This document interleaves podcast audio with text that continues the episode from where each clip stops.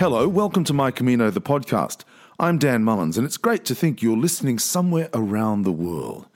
This is a podcast about El Camino de Santiago, or the Way of St. James, a pilgrimage.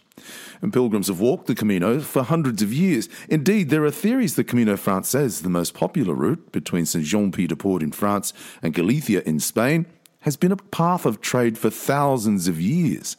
Pilgrims since the 8th century have walked to the majestic cathedral in Santiago de Compostela, which translates as St. James under a field of stars. We're told the remains of Christ's apostle St. James are interred beneath the cathedral, and it has to be seen to be believed. Pilgrims arrive in the square outside the cathedral, singing, dancing, hugging, crying. Some have walked hundreds of kilometres, some thousands of kilometres. Almost every one of them will tell you a story of transformation. They'll say this is a moment of celebration, of clarity, of finding yourself. Now, if that sounds ridiculous, so be it. But I urge you to listen to the almost 170 interviews here on my podcast. There are stories of love, of life, forgiveness, reinvention, hope, overcoming extraordinary sadness, discovery, enlightenment, writing, singing, praying, and love. I keep returning to the American Pilgrims on the Camino gathering at Lake Tahoe in March. I was standing in the snow with a smile a mile wide. You don't get much snow in Sydney, Australia. A man walked past and patted me on the back and said, We're the Commonwealth contingent. I wondered what he meant. He was Canadian. His name is Tom Friesen, and he has a great Camino story to tell. And yes, we were the Commonwealth contingent. I love Canadians, and Canadians love Australians because we like to think of ourselves as humble, generous, and welcoming. But there's more to the story. Tom and I are both singers. There's an old Swedish proverb those who wish to sing always find a song. Tom Friesen is on the line from London, Ontario. Welcome, Pilgrim. Thank you very much, Dan. Before we start, what's life like in London, Ontario? Very quiet right now my life is mostly virtual. I've been using uh, technology to connect with friends around the world, so I haven't felt disconnected at all. I've been having meetings with people over various, uh, with, with fa- for family. I've got a book club meeting coming up soon, but most of my meetings actually have been with communal friends. Uh, like yesterday morning, I had a Good Friday uh, service with some uh, about 25 hospitaleros from, from mostly Spain, but some from Italy, one from France, a couple from Brazil and uh, Italy as well. So there was uh, a lot of joy in seeing these familiar and, and, and sympathetic faces. Yeah, you do a lot of training for hospitaleros and hospitaleras. You say, always speak to an experienced pilgrim before you go on the Camino. You will probably learn nothing new, but you're giving us free therapy. so what? That's my attempt joke. go on, explain. Explain. Well, I think I think it's really interesting because one of the things I should say I do is I, I help to coordinate a local chapter here in Canada with the Canadian Company of Pilgrims. We're a large country and it's difficult to get together on a on a, on a unified basis. So we basically have local chapters spread across the country, and people will drive a couple of couple of hours or more to get together with their communal friends and um, fellow pilgrims. But when we have our meetings, I always try and put in the meeting something that everybody will appreciate, and then we call a break so we can get people give people a chance to connect and exchange uh, phone numbers and emails for that purpose of sharing with an experienced pilgrim. And then we have a we have a group that starts off and does uh, question and answer for people who haven't walked. But I also think it's very very important that we debrief our Camino, that we unpack our Camino, and give people a chance to share because. Mm-hmm. Very often, when they return back, they start try to talk about this tremendously significant experience to their friends and family. And what happens is, after about five minutes, the uh, person they're, they're looking uh, and talking to kind of expresses some puzzlement and says, So you stayed in places where there were beds for 40 and you walked for 25 kilometers and you were in all kinds of weather and there might have been bed bugs and there might have been, um, you weren't necessarily sure where you're going to stay and they they just kind of draw a blanket that kind of experience. So it's wonderful for people who have walked the Camino to get a chance to share with someone who's actually interested in the experience that they've had, because many of us have found it to be a watershed moment in our lives, a life changing yeah. experience. Yeah, you know, when you and I emailed back and forth, you talked about being or the rock in the stream. What did you mean? Well, the hospitalero is the person who makes it possible for the Camino to be such a uh, accessible place for pilgrims. There's a lot of shelters that are open. Most of them are actually private businesses, and it's, it's an opportunity for Spanish people or or Portuguese or or French or Italians to make some money uh, from the pilgrim tra- traffic. And I, I, I recognize that, that to some degree it's a business, but it's not an exp- it's not a business where they're really gouging people. They're they're they're supporting the pilgrims as they walk along. Sure. I work for a service called Hospitaleros Voluntarios, and that means voluntary um, pilgrim shelter workers. Uh, the English like to call them wardens. That has a bit of a different connotation in our country, so I don't find myself calling talking about wardens very often. But the um, the opportunity to be in one place and watch the pilgrim groups come through, and it's fascinating for me because every night there's a different culture, if you will, or a different ambiance in the albergue as the pilgrims arrive. Sometimes as a well integrated team. Sometimes they've been walking together for quite a while, depending on where you, you meet them along the way or when, when they started, of course but there's often there's often the uh, social director, the tour guide, the uh, medic, the translator, the singer, the cook. They have all these different. Sometimes it's the same person with multiple roles, but they come in and and across languages, across cultures, across religions, they bond and they form this tightly connected group of people. And when some of the, some of the places you'll see when when somebody's time is up to be on the Camino in Europe, it's more often that they walk sections of the Camino rather than the whole thing as people from Australia and Canada will do. But we we work we we we see them uh, with actual um, tears in their eyes as they say goodbye to the people that, that are in their communal family or their communal team, or one of my friends called them the, the communal pod. And that's interesting for me to watch that. Yeah, yeah. How how did the Camino come into your life? I was at a watershed moment in my life. I had retired and I was looking around for things to do that would get me physically active. And I was also interested in travel. I'd never been to Europe before and I wanted to have a different experience. And I found out about a program in Spain where I could go and speak English to Spanish people who had taken English lessons and learn about the culture and stay and stay stay for a week in a place at no charge to me, which I that was appealing. And then I thought, well, I'll, I'll couple that with a with a walk across Spain uh, on the Camino de Santiago. i have been a hiker for a while, so it wasn't. And I was going, and my Camino actually, the first one was from February 22nd to March 21st, so from Roncesvalles across to Santiago. Uh, got to Roncesvalles and had waist deep snow, but I was dressed as a Canadian boy in the snow. I had my Gore-Tex uh, outerwear and my layer, my layers, and my heavy boots and my gaiters and my poles, and I was ready to go uh, I the only other people who were in Roncesvalles when I when I uh, arrived there were two other women from Majorca, and they had not planned to connect at all. But when they saw that they had a Canadian who knew how to see it, see the trail in the snow, which they did not, and also I was carrying I was carrying a toilet paper, which was in short supply in the albergue. Uh, they figured that I might be useful along the way, and it tremendously enriched my Camino because it gave me a connection and a, a, an inner life, an inner workings of the Spanish life behind the scenes. The one of the women spoke very good English. Uh, the other one spoke hardly none at all. Uh, we, we agreed we were going to try speaking in Spanish. Uh, it, it, frustrated the English speaking uh, Majorcan quite a bit. Uh, she once said to me, Oh, Tomas, tu español me duele la cabeza? Your Spanish gives me a headache. yeah, I, have kept in touch with those women. Uh, one of them has visited uh, Canada with her partner, and the other one I go walking with on a regular basis. Uh, we normally walk in November when she gets laid off from her job at the airport due to tourist um, tourist uh, numbers dropping. But we, we, we've, we've kept in touch, and to me, they're Camino sisters. And, and, and walking with them, uh, I think I changed from being a tourist and a cultural traveler to calling myself a pilgrim, feeling that there was a, a connection uh, with these with these people, um, feeling like feeling like that Spain had something for me, admiring the hospitality, admiring the the the connection with with the people had with the pilgrims. I had signed up for a hospital training before I went because there was a meeting in Toronto between the American Pilgrims gathering that we, we both experienced uh, this recently and the Canadian Company of Pilgrims. So they're having an international conference, and they always put a hospitalero training at the beginning of it. So I had signed up for that.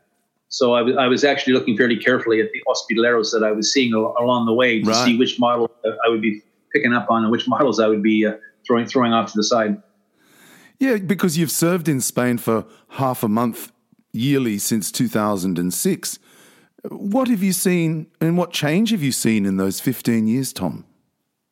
Well, the train change has been quite significant, mostly along the lines of technology and numbers of pilgrims. Back in back in the when I was walking, of course, it was quieter time. It was actually a winter Camino, so I could count on both on two hands all the pilgrims that I met between Roncesvalles and Santiago, and I knew everybody's name, and we were checking in who had come into who had come into Santiago. Uh, also, people did not walk with their cell phones glued to their ear, and there wasn't the need to uh, put find connections so people could recharge their cell phones. Yeah, right. Everybody's walking with the paper with a paper guide uh, of different descriptions, and uh, it was a it was a very it, it, was a bit quieter time when I went.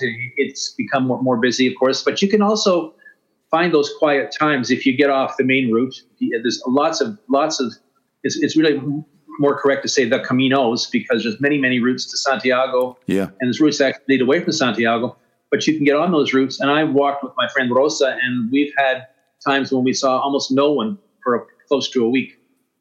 So yeah, so it's the, still there. Yeah, yeah, yeah. So the you mentioned earlier the the Mallorcans and and walking as a pilgrim as opposed to a tourist, but it's often said mm-hmm. that pilgrims aren't tourists, and I'm sure at times the demanding pilgrims, what advice would you give to pilgrims from a hospitalero's, hospitalero's perspective?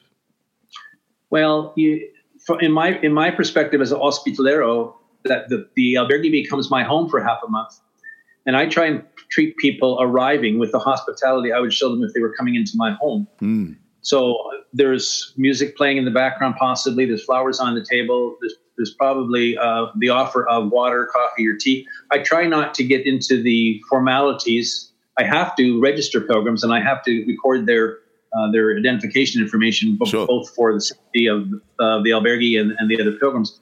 But I don't do that right away. I introduce myself. I, I say, Welcome. Would you like some coffee, tea, some water? And we try and create, create a relationship. And I'll introduce pilgrims to other pilgrims uh, if they don't know each other. So there's a kind of a hospitality ethic that I'm trying to promote. And for me, watching that moment when the walker, the adventurer, the hiker, the uh, the cultural tourist, the, the the cyclist becomes a pilgrim is a beautiful moment, and I can see it happening in front of me as they as they are much more aware of the people at their sides. Yeah, how fantastic! But let me ask you a very simple question. Given its challenges, and I'm sure there are many, why do you volunteer as a hospitalero?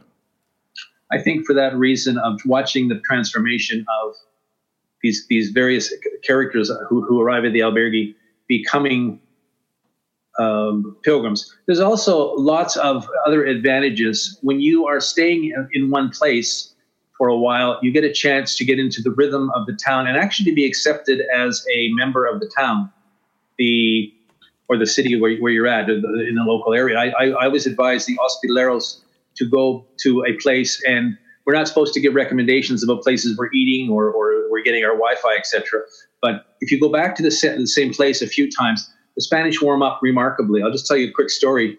In Zamora, which is on the Via de la Plata, I was there in 2010 with a friend from London, and we went into the churreria, which uh, was cr- across from the market uh, every morning and had had some breakfast there. Or there's another there two churrerias, and he actually liked the other one because it was more spread out. So we take turns going back and forth, which is what we're supposed to do anyway.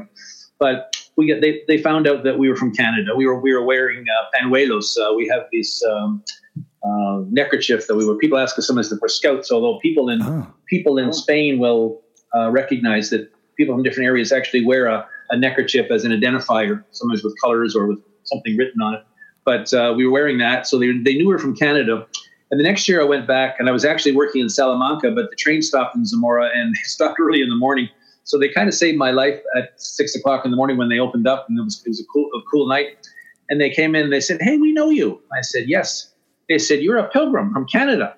I said, Well, actually, I'm a, I'm a hospitalero from, from Canada, but you're right. I, and I was here last year, and, and you know, we remembered and recorded that.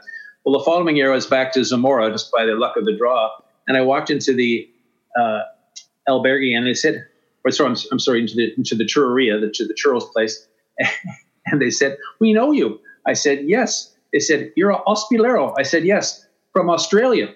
I said, Well, close. Casi, casi. The following year, I, I was back to Salamanca again, and, and I, I, popped up to Zamora, and I walked in again, and they said, "Oh, we've got a question for you. Do kangaroos live in Canada?" That's a great story. You know, you, you just mentioned the um, talking to the Spanish. You must speak very good Spanish, do you? I speak functional Spanish. Uh, in a large group, I can get lost in terms. I, I probably know what, the, what they're talking about, but I can get lost in some of the specifics. Right. When I first when I first when I'd taken some Spanish lessons and I could speak some very basic sentences, but the women I walked with became sisters to me, and so I really wanted, and, and they were going through certain struggles in their lives, and I wanted to speak them on a deep at a deeper level. So I came back to Canada, and fortunately, in London, where I live, about ten percent of the population is Latin American due to refugee resettlement and right. the fact that they found they found London a very uh, copacetic place to set up. So we've got a lot of Latin Americans here, and I've got some friends who are from Latin America. And I went to the library, went to the excuse me, and I asked the librarian, Ken, you set me up with somebody who wants to learn English. I'll teach them Spanish. So very fortunately, I met a mother and a daughter from Colombia and we exchanged languages for an hour a week for a couple of years, and that helped an awful lot. Oh, what a great idea! That's a fantastic idea. I, I, mentioned earlier that we met at the American Pilgrims on the Camino gathering at Lake Tahoe, and you sang songs uh, in, a, in a breakout session in, in, one, one of the evenings there. And you sang a song that you often sing for pilgrims to wake them up from their slumber. Morning has broken. Yes. And I said that my, right. my friend had stayed in the albergue and told me how beautiful it was to be woken by your singing. I think it might have been Fromista. Did we work out Fromista? I've never worked in Fromista. No, it's no. One of the, one of, no, and it doesn't matter. It doesn't matter. But, but that's a lovely thing to be able to contribute to people's uh, pilgrimage. So tell us, Tom, about music in your life. How did music and why does music play such a significant role in your life? I think I, I, there was some music in my home when I was growing up, uh, but mostly my father would come home after working Saturday morning uh, on, on, a sixth day of work of the week and lay on the couch and put on the Metropolitan Opera and go to sleep. Huh. if you turned it off, he'd wake. Up. But I think uh, I think music came in most primarily when I had three children and we had a two and a half hour drive down to see my parents on a pretty regular basis, and another hour to see my mother in law the other direction. And if we sang in the car, it kept the fighting down quite a bit. So, and Canada has a very strong tradition of children's music. So we, we did a lot of that, and uh, I've got grandchildren now, and I, I, sing to them all the time, and it, it catches their attention. You know, music is the first thing that people respond to, and people who are at the end of their lives who are kind of losing the sense of who they are they'll respond to that as well. So music has this. To me, music is just joy and joy in action. And I couldn't walk the Camino without singing. Um, after after Rosa and Guille left in Ponferrada the first year to go back home because their three weeks of holidays were over, and then I had to go back to work in Majorca. There was a couple of days there where I found it hard to sing, but then I was I was back at it a couple of days later. Uh, I met them, by the way, a year and a day later at the same bus station, and we carried on out to the ocean in order to uh, fulfill the communal promise to to arrive as, as pilgrims together, both in Santiago and in Finisterre. Fantastic. That, but we, we, we sang, and the one woman uh, presented as a, she was a, a businesswoman. She had a, a, a, store at the beach, and she presented as fairly hard headed. And I started singing, and I got her. I, I, she was the one who didn't speak any English, but I got her to to repeat, "Sing, sing a song," and so she would she would sing after that. And the, the, the second year when she came back to the Camino, she said to me in Spanish, which I now understood a bit better, "You've changed me." And I think the joy that I was feeling uh, was was transferable. And I, um, I, I love singing to the pilgrims and waking them up that way. And the cho- the song choices are based somewhat on their uh, on their nationalities. Yeah, right. Well, that's another interesting aspect of your passion for music, because you're a great student of music in terms of the Camino aren't you? And there's there's some great stories and lessons to learn. Yeah, this is one of my favorite stories. Um, just to, just I, am really also interested in why people want to walk the Camino, their their motivations, and you know, there's lots of reasons why you walk the Camino: Pen- penance, gratitude, finding a new direction, grief for a loss, retirement changes, renewal of the body and spirit, tourism, culture, and language expansions. Those are all motives. But um, and I actually met some pilgrims who once said to me, "We are eating the Camino." They were doing a gastronomical excursion across the Camino, right. really enjoying the food.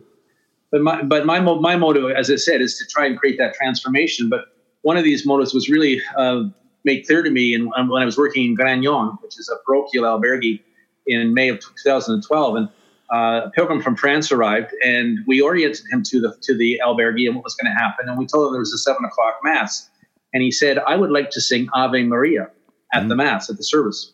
And I said, Well, we're going to have to ask the priest. So uh, Jesus Garcia, he, he's passed away now, but he was a loved pastor in Grañón. He arrived in the albergue very often, and he came that day, and I said, Jesus, Jean Marc would like to sing Ave Maria at the Mass. And Jesus looked a bit tad skeptical to have his service uh, altered for somebody. I said, Well, Jean Marc, show us. Well, Jean Marc was a teacher of voice and an opera singer. So he got the job very quickly as soon wow. as he opened his voice.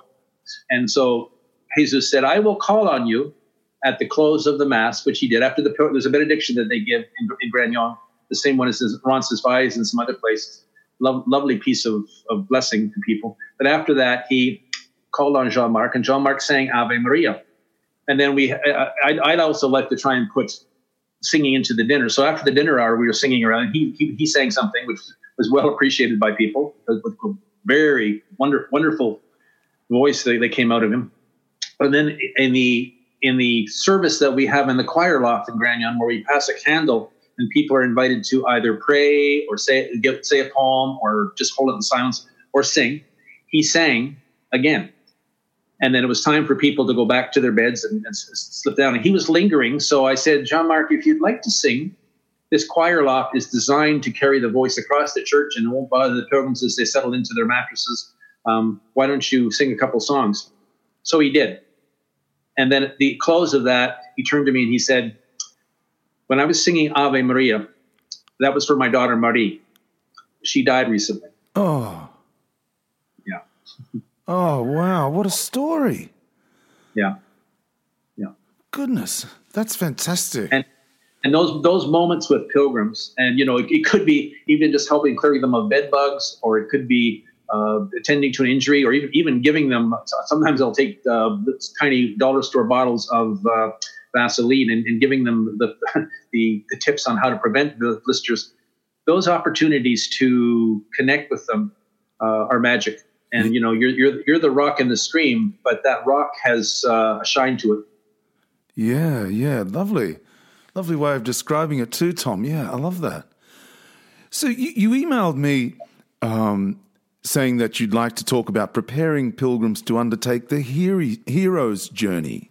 The hero's journey. What does that yes. mean? Tell us about that. Well, I think the first name is Joseph Campbell, is somebody who talks about the idea of the Odyssey in literature. One of our classic uh, themes that we have in, in literature and in, in culture, cultural, and I think most cultures have it. You know, people go on on walkabout uh, or on on spirit quest, and it's leaving home, going to some place with a with a destination, and often with a spiritual purpose, and then returning home, and returning home possibly with changes, possibly with some new some new learning, some some new transformations that you've got. And I think that opportunity exists on the Camino. Uh, it's not that's not the only place it exists, but it exists brilliantly on the Camino for people. And I think that that oper- that that uh, spirit sort of unites us. And I, it's interesting for, to me that people before the Camino they don't often identify themselves as pilgrims, but people who've been on the Camino have no trouble yeah. saying, "I'm a pilgrim." And to me, a pilgrim is a person who leaves home to find themselves.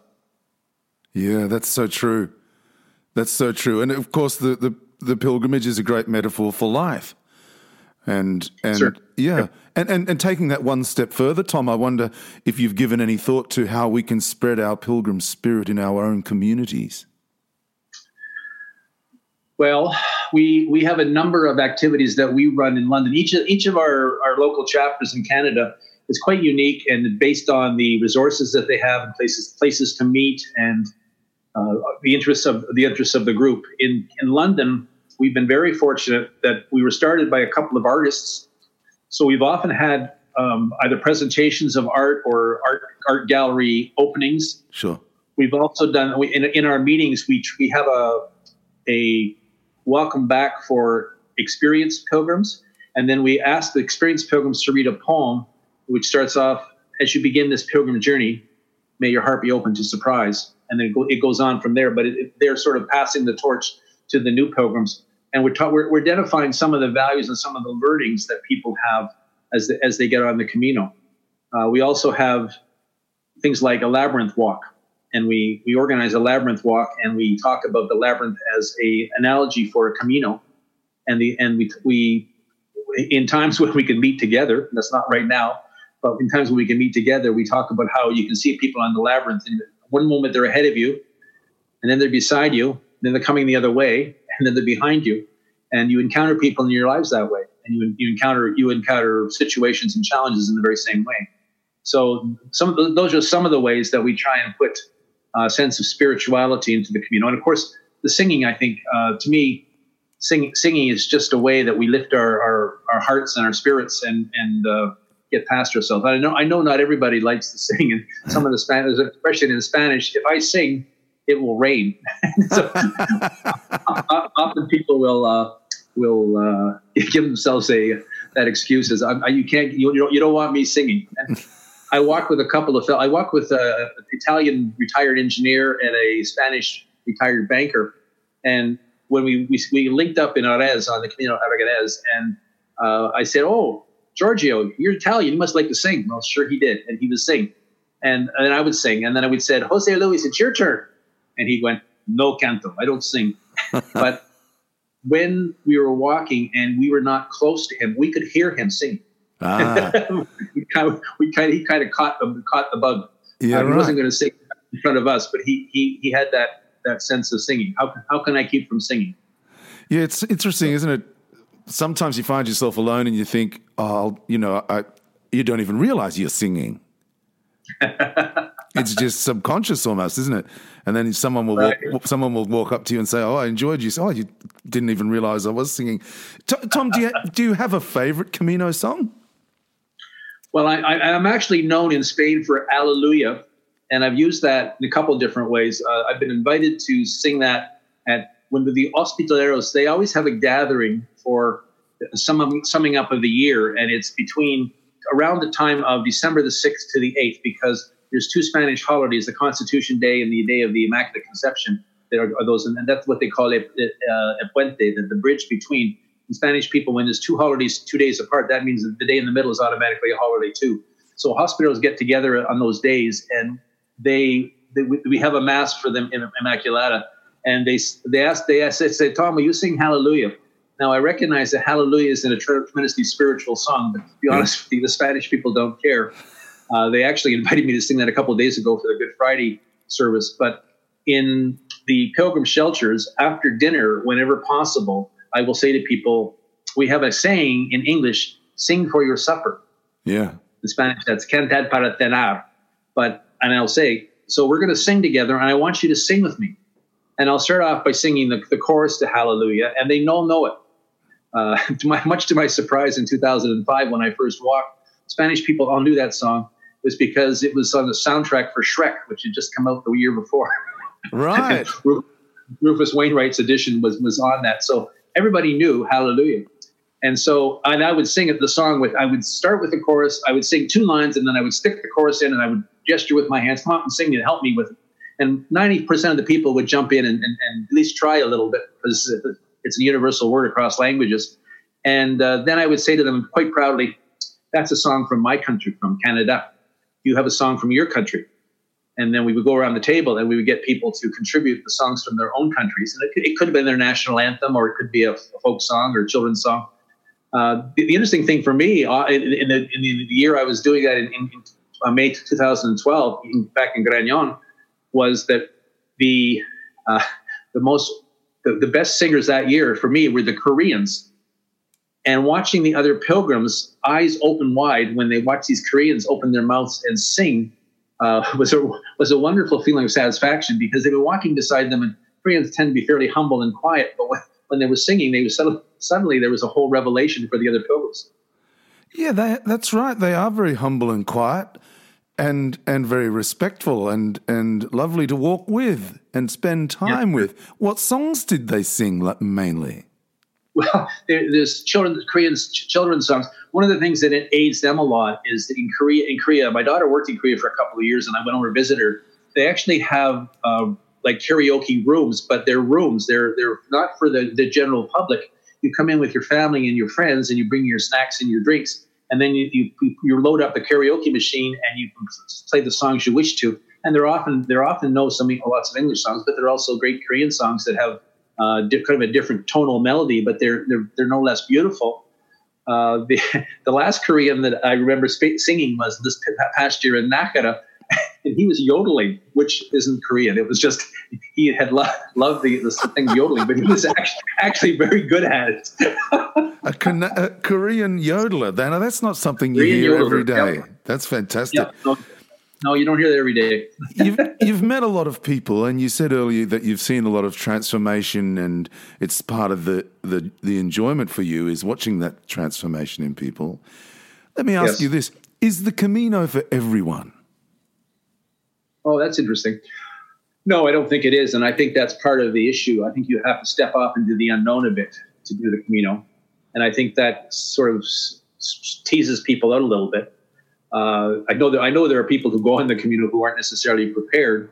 I remember uh, in one of the albergues, there was a great big Texan with a huge pack, and he sat down and he, he sat down with a lot of weight to his to his re- relaxation pose, and he said, I saw that movie The Way before I came. I really liked it. I don't like it so much anymore. It didn't show the mountains. from, from, your theater seat, it's kind of hard to feel the mountains, even if it did show the mountains. It did show the mountains. Uh, but I think you know the and there are there are people certainly who arrive and who arrive as somewhat entitled, and uh, the, the, hospitals have an expression: the uh, tourist demands, the pilgrim accepts with gratitude. And I always think that I'm there. I'm there to serve the pilgrims, and uh, I, am going to try to remember those those wonderful pilgrims because there's lots of wonderful pilgrims. Uh, the other the other advantage, of course, too, is the Hospitalero service. We stop in and visit each other and see each other and support each other. So there's great there's great uh, sense. One of the things they give you when you go to Searle, we make sure from Canada that we send people besides the panuelo, which they're wearing to identify themselves as a Canadian. Uh, we also send them a um, muñequito, which is a little uh, yellow man. I'm holding it up so you can see. Oh, yeah, yeah. But that's that's a symbol of the Hospitalero service. And when you're wearing that, the Hospitaleros know that you're one of them. And it's like you're a brother or a sister. So you can actually, um, you know, they would store a bag for you, for example. Or I walked into Erez and they said, Oh, you're a Hospitalero. Would you like to cut the bread? And can you make the salad? Do you have a prayer for the, for the, for the dinner? so I got drafted just for the night and I was happy to do it. Yeah, I bet you were. I bet you were. Let me go one step further. Um, this, if there's somebody listening to this this discussion and they really want to do the Camino, and their family and friends say they're crazy, what would you say? what would you say to them? Well, I always call the Camino mi obsesión magnífica. It's a magnificent obsession that I think gives people an opportunity to really look at their lives, to uh, and we often look at it as a before and after uh, experience, and to find to simplify, to prioritize, to to value, to to celebrate. There's all these things that come out of doing a Camino. I think the Camino for me made me more tolerant. I don't judge other people's Caminos. Yeah. People have neither their backpacks transported. I don't know what's in their backpack. I don't know what's in their body, what, what struggles they're, they're, they're facing. Uh, if somebody wants to stay in in hotels rather than, than pilgrim shelters, that's fine. That's that's their Camino, and I'll and, and I'm happy to see them uh, have an experience because it's individual for, for, for, for everyone, and people I think get different things out of it based on what you put into it. But certainly that stepping off into the unknown and getting a chance to experience Spanish hospitality and the beautiful countryside and the, the monuments and the historical events and the fact that almost every town has its own saint or its own miracle or its own uh, festival yeah, yeah, around, yeah. something is just a, a miracle of hospitality. Yeah.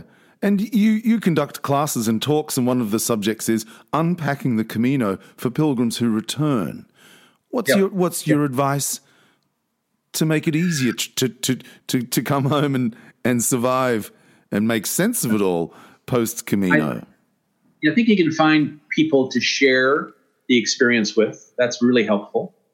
I think you can also share the experience by reading books. I have some favorite books that I read that um, take me back there, and I think, oh yeah, this person really got what I got out of it. Uh, I've, got I read other books for people. I'm thinking, well, that was a different experience Camino than the one I had, but um, I'm just as glad for what I got out of it. Yeah. Uh, there's also there's also you know these podcasts. There's you know there's blogs. There's YouTube videos. Uh, Spain, Spain has a, a, very interesting history and and and uh, culture. It's quite tortured, of course, but it's really interesting and it's it's worth ex- exploring and, and, and, getting into. So there's all there's all of that that can keep the Camino alive. This uh, opportunity to use technology to meet across distances is working brilliantly for me. I've, I've been I've, it, it, just came along at the right time. If, if it would come along five years ago when we weren't as smooth about getting uh, people to be able to communicate uh, from you know, Canada to Australia, across to England. I, I, was communicating this, mor- this morning with some people talking about the fact we canceled an hospitalero training and how to keep the Camino alive, how to work on their Spanish, how to learn about Spain. And one of the it was for people who had signed up for a couple of courses that we had offered, then canceled. But one of the person invited her partner who lives in Britain, which is right across right across on the other side.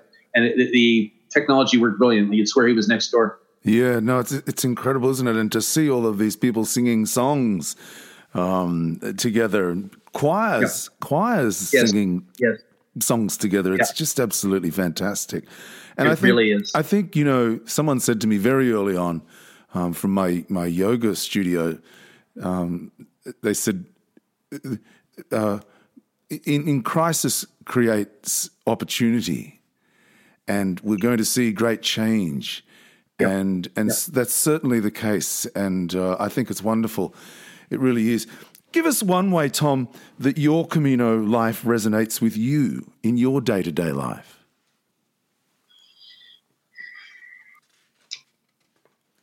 Well, I think when you come back as a pilgrim, you've been given a gift and you recognize how lucky you are. And there's opportunities to give that gift to others, not just the Camino I'm talking about. I'm really proud of our local pilgrim group because we, for example, prepare meals at a church. We, we do a, we have a prep team that prepares a stew the second Friday of the month, and then uh, every, about every six weeks we come together as a group of about 20 to 25 people, yeah. and we're serving close to close to 200 meals to to the needy of the community, and giving giving to people and recognizing them and telling them honestly as you look them in the eye that we're glad you're here. To me, that is an extension of the hospitality that the Camino has given me. Yeah, that's great. You wrote to me to say your feeling is that pilgrims walk in Spain without really getting to understand the country that is hosting them. And, yes. and, and you wanted to raise as part of the interview Spanish customs and culture. I think that's very, very important. I've, I've said often here on this podcast, I love the slow tourism of walking through Spain yes. when you really yes. can be engulfed by the culture. It would be a, ter- exactly. a terrible shame not to appreciate that? Well, it's not the pilgrim's fault. The schedule that the pilgrims follow doesn't really line up very well with the Spanish schedule. These pilgrims are getting up early in the morning and they're getting out of, of town often as the sun is rising. And the Spanish have a little later uh, habit to rise. The Spanish have the longest day, uh, I think, in Europe in terms of a working day because of the siesta stuck in the middle. And then they're very well. They're very open to actually going out and partying at night. I'm, I'm often astonished at the stamina that my Spanish friends have to, to go, go have meetings all day and then to go and party into the wee hours and to get up the next morning and be ready to go again. It's, it's just it's just incredible. Uh, so one of my friends described it to me. They said uh, for Spanish people, uh, getting drinking is not a sprint; it's a marathon. Yeah, I remember, remember being in Spain and staying in a touristy area and thinking, "Oh, it's eleven o'clock, twelve o'clock it's not too noisy out there. I'll wait till four or five in the morning. yeah, I know. But uh, other customs that I love about about uh, the the Spanish people are very active in the morning, and they have lots of markets, and they have opportunities to get together. One of the things you'll notice at a, at a market often is the Spanish people don't go to the stall that's empty because you can get your stuff and, and escape like we, like we Anglos do. They find the stall that's the busiest. They go ask who the last person was, uh, el último, and then and then they know they follow that person, and they then they sit and chat and gossip and, and, and exchange news together because they love to be social together. Uh, I don't know what this coronavirus is going to do there because they can't keep their hands off each other. Uh, when you meet a Spanish person, uh, the nor- the normal thing to do is to give them a hug if it's a man and to double double double tap the cheeks with uh, with with, a, with, a, with, an air kiss, or if it's a real good friend, you actually kiss them on the cheek. And I, I can see that um, sad, sadly changing, and I don't um, I don't like to see see that happening. When you walk into a restaurant, uh, people are eating uh, you stop at their table and you say to them, "Buen provecho, que aprovecho, buen proveche." Uh, if it's if they're Catalans from the Barcelona area, Tarragona, you would say uh, "Bon profit," and what you're doing is you're wishing them a happy meal. I like to try and joke that the, the translation for that in English is "Bon appetit," because yeah. I don't think we we Anglos take this. And Spanish people look at us in a bit of surprise that we we see meals as, as something to dash the food down and then go on to the next because they they linger over it, they celebrate over it, they look each other in the eye. When I'm toasting with my Spanish friends, I will say salud, which means to your health. But if I don't look them in the eye, they won't tap the glass. They, they, you have to look them in the eye to tap to tap the glass, and and there's that sense of hospitality. And then as the as as the evening, because Spain has a lot of heat through the summer, especially, and which is which makes the siesta very very practical and a, a safety measure you'll find them indoors uh, having meals. Then their biggest meal of the day is their lunchtime meal, their la comida, and they will do that in their homes or in restaurants and bars. And they're there for for a significant amount of time. You know, a Spanish waiter, you have to ask him for the check. You don't. He's not going to bring it over automatically. That, that's quite rude on his part. So you have to scribble in your hand with your finger, or you have to say la cuenta and, and ask them ask them for that. So there's all the and, and then on, at night they'll drive to the downtown and they'll take out their uh, their buggies and have their children dressed in all their finery and walk around and enjoy meeting meeting and greeting and telling each other how how beautiful their children are. It's it's a charming charming culture. Yeah, and you're right when you say it really will impact them. This whole coronavirus thing because it's contrary to everything that they love and and, and cherish. Let's talk. Yes. Let's talk about your Camino, Tom.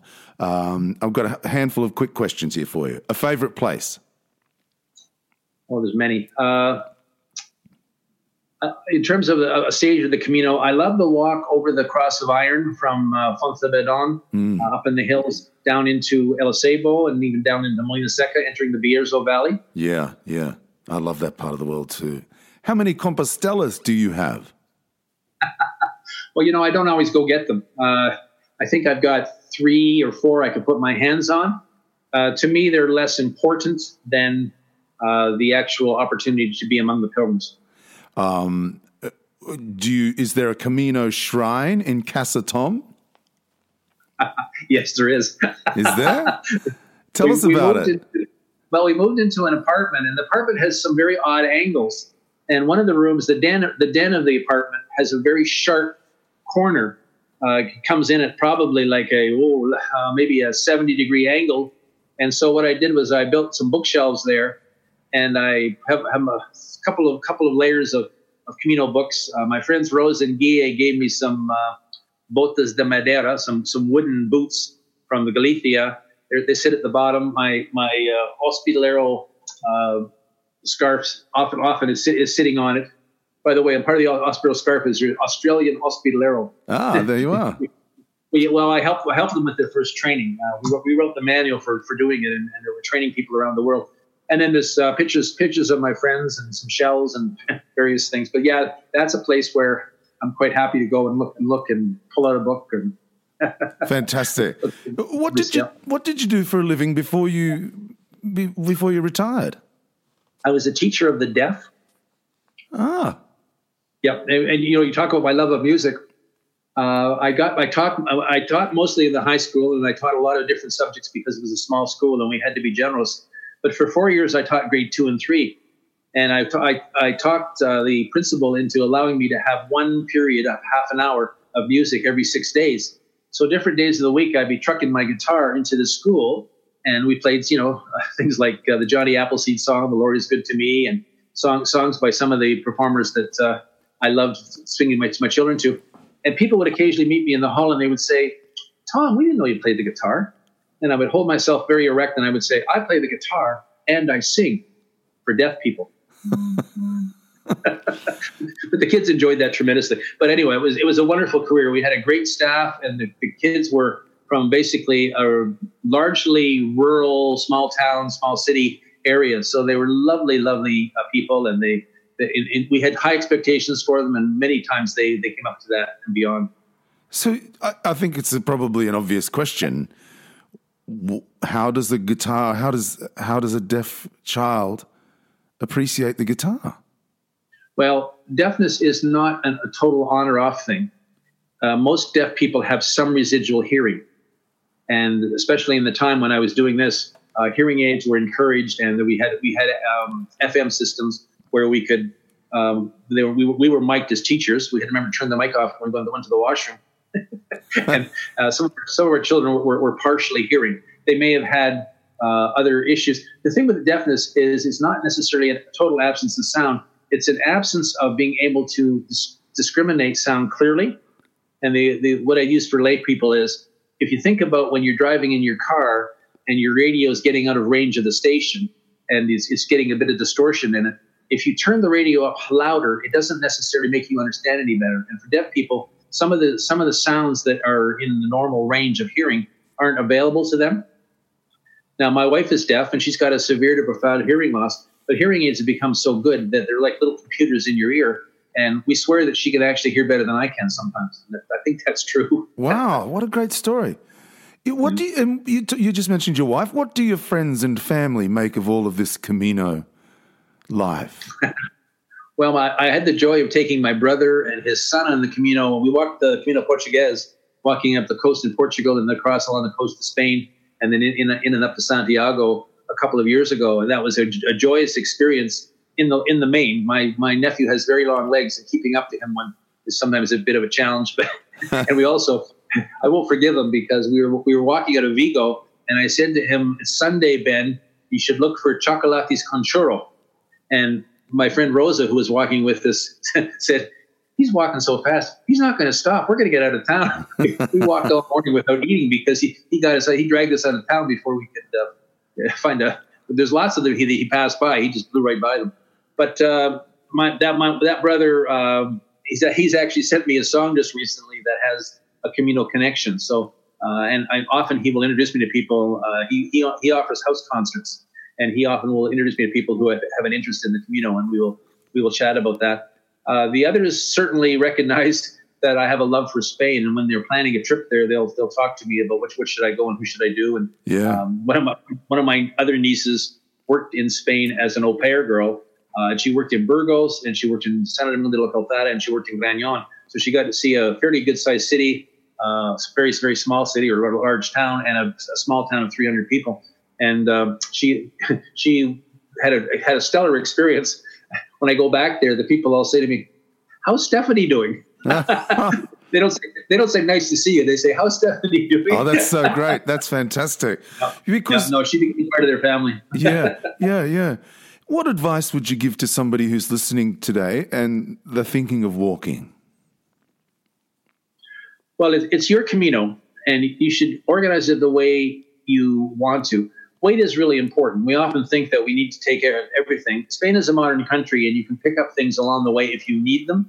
More often, the, the pilgrims will be dropping stuff extra weight off in the in the caja de donativos, the, the, the donation box that you'll find in every albergue, because they've taken they've taken too much. Uh, so I think what you do want to do is you want to get your backpack packed, uh, go back to the store where you bought it, and ask them to help you with adjusting it so it, it works to your body.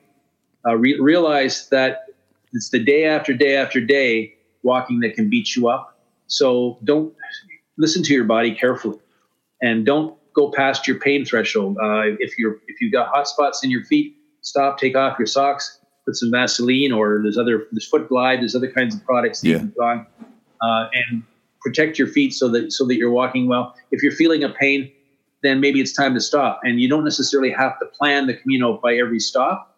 There's also lots of great great resources that you can. Can these the podcasts are a great a great resource. The blogs, the uh, the Camino forum, there's all and, and Camino guidebooks as well.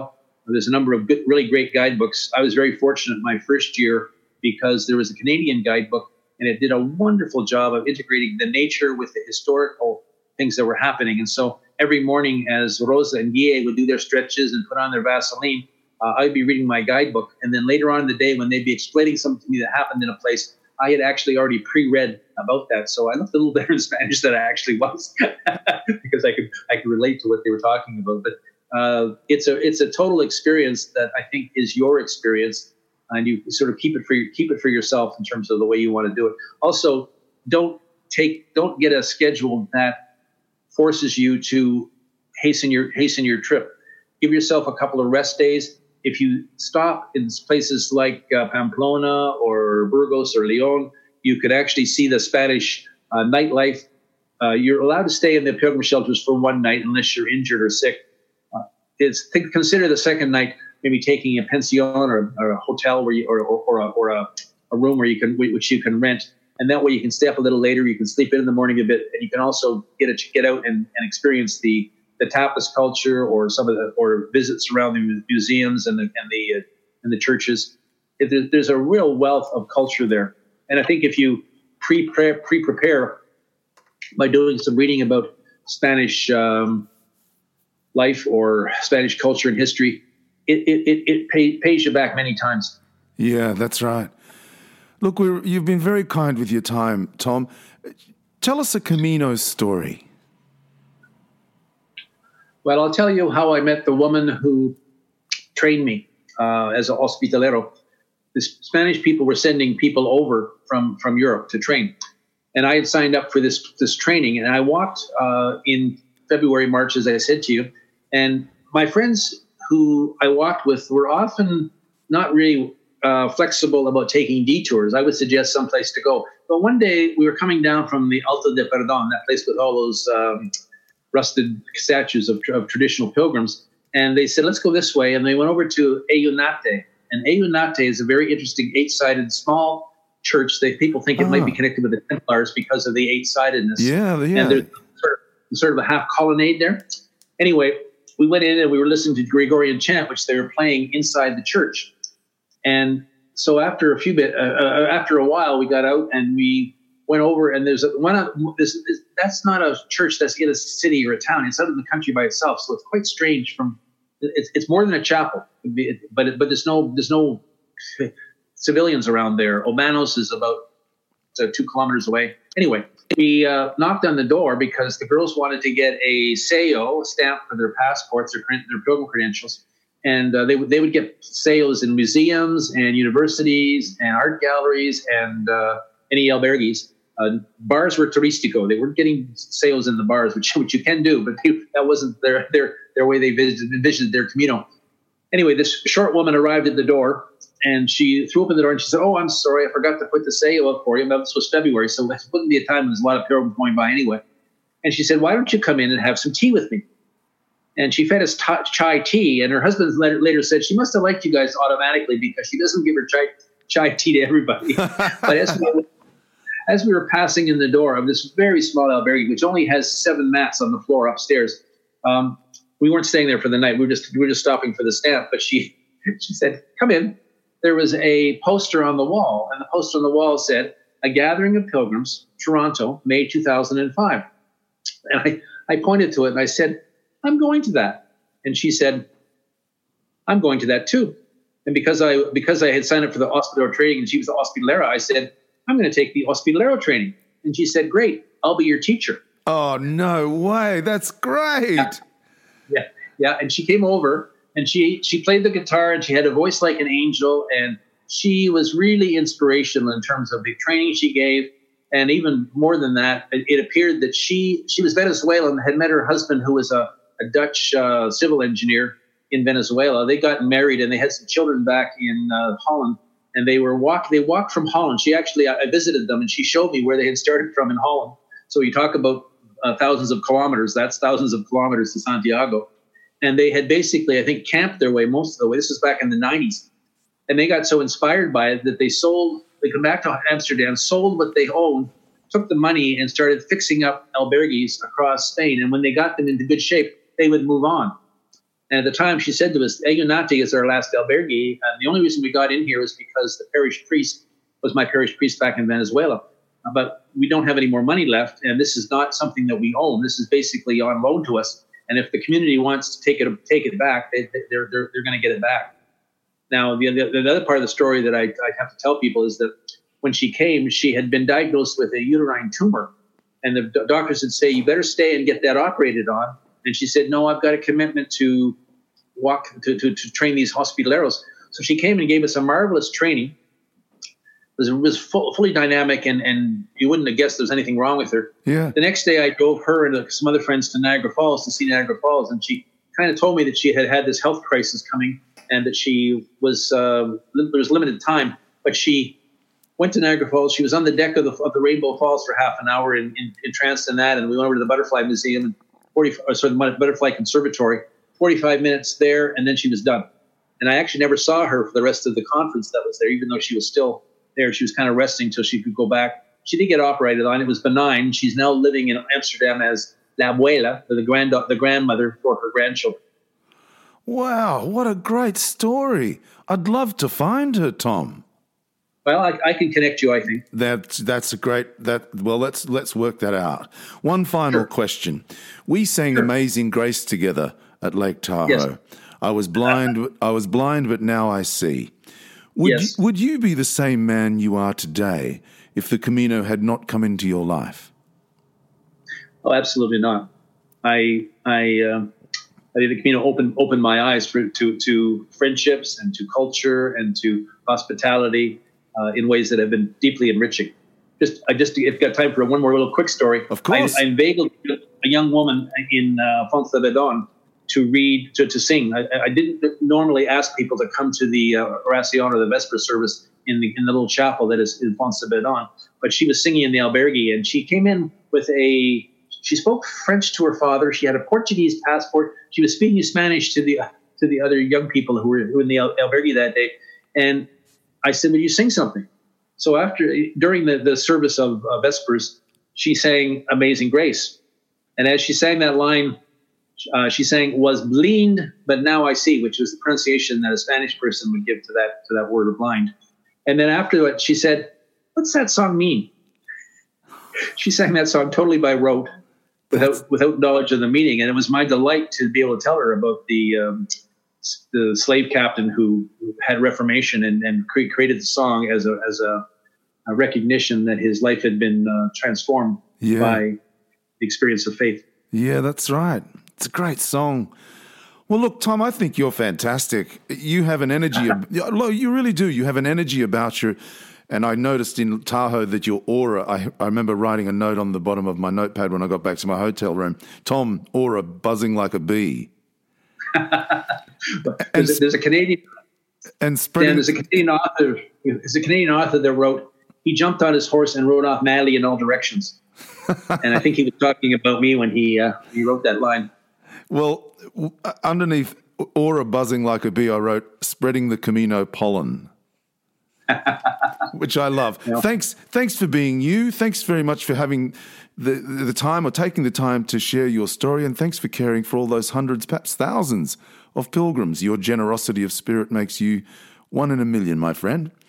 Let's. Well, I, I, it gives it gives more than I get. Let's have a couple of pops on the Chesterfield. Sure. if, if you get to Canada, please please please try and swing by. I would love to have you uh, speak to our groups in Canada. The the presentation that you made as the Camino and its community and family, and the uh, the pictures you saw. You had me We just put the pictures.